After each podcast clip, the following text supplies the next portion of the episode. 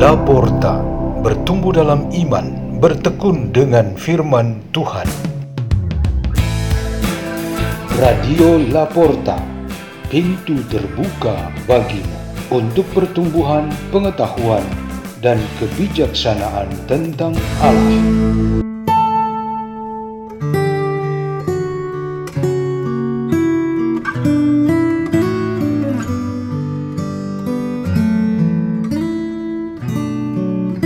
Bacaan dan Renungan Sabda Tuhan hari Senin Pekan ke-28 Masa Biasa 16 Oktober 2023 Dibawakan oleh Pastor Peter Tukan SDB dari Komunitas Salesian Don Bosco Gerak di Labuan Bajo, Keuskupan Ruteng, Indonesia.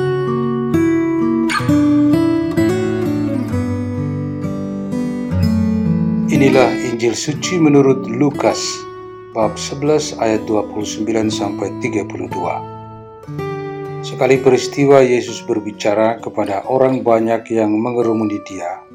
Angkatan ini adalah angkatan yang jahat.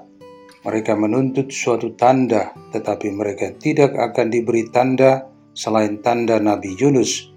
Sebab sebagaimana Yunus menjadi tanda bagi orang-orang Niniwe, Demikian pula lah anak manusia akan menjadi tanda bagi angkatan ini. Pada waktu penghakiman, ratu dari selatan itu akan bangkit bersama orang dari angkatan ini dan ia akan menghukum mereka. Sebab ratu ini datang dari ujung bumi untuk mendengarkan hikmat Salomo. Dan sungguh yang ada di sini lebih daripada Salomo.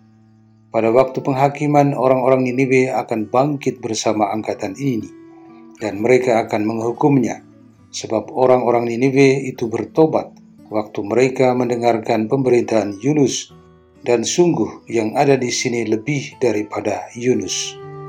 Demikianlah sabda Tuhan.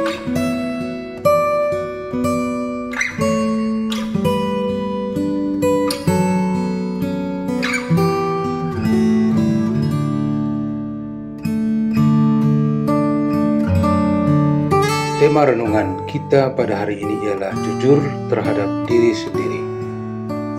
Kota Roma dan sejarah kunonya bagaikan emas yang bikin orang tak bosan memujinya. Salah satu tandanya ialah jejak-jejak kedua Rasul Agung Petrus dan Paulus. Mereka berasal dari Israel yang berhasil membaptis kota yang tidak percaya kepada Yesus Kristus menjadi percaya. Mereka wafat di kota Roma sebagai martir dan darah mereka telah menyuburkan gereja Katolik. Khusus bagi Santo Paulus, kedekatannya dengan umat di Roma terungkap dalam surat yang ia tulis. Orang-orang Roma yang baru memeluk agama Kristen dan di bawah ancaman penganiayaan penguasa dan para musuh gereja, ia dampingi, ia hibur dan ia perkuat. Rasul ini berusaha untuk jujur dengan dirinya sendiri. Benar bahwa ia bukan orang Roma tetapi Yahudi. Namun status ini menjadi tidak tampak lagi ketika ia kenakan Yesus Kristus. Ia jujur menyebut dirinya rasul yang benar. Perubahan status ini ingin dipertegas bersama orang-orang Roma supaya mereka juga menjadi yakin bahwa Yesus Kristus itu bukan suatu pilihan yang palsu dan sia-sia. Berkat adanya Yesus Kristus, baik Paulus maupun umat di Roma menjadi orang-orang yang dirahmati dengan karunia kasih yang sama dari Allah. Orang-orang Roma juga dipanggil menjadi orang-orang kudus. Ini yang diwartakan dalam bacaan pertama hari ini. Paulus pasti tidak karang-karang dengan kejujuran atas dirinya sendiri ini karena ia sesungguhnya meniru Yesus Kristus, gurunya yang sejati. Banyak sekali contoh kejujuran Yesus atas dirinya yang ditunjuk di dalam kitab suci. Salah satunya ialah yang kita dengar kesaksiannya dalam Injil hari ini. Ia menegaskan bahwa tidak perlu tanda-tanda lagi, tetapi kehadiran atau sosok dirinya sudah nyata. dengan sendirinya tanda itu hilang. Kalau Yunus dan Salomo masih perlu tanda untuk membuat orang-orang percaya, Yesus yang melebihi kedua orang perjanjian lama itu bukan lagi sebagai tanda, tetapi pribadi sebenarnya yang dilambangkan oleh tanda-tanda itu. Di dalam kenyataan hidup kita, kejujuran terhadap diri sendiri sering sulit untuk direalisasikan.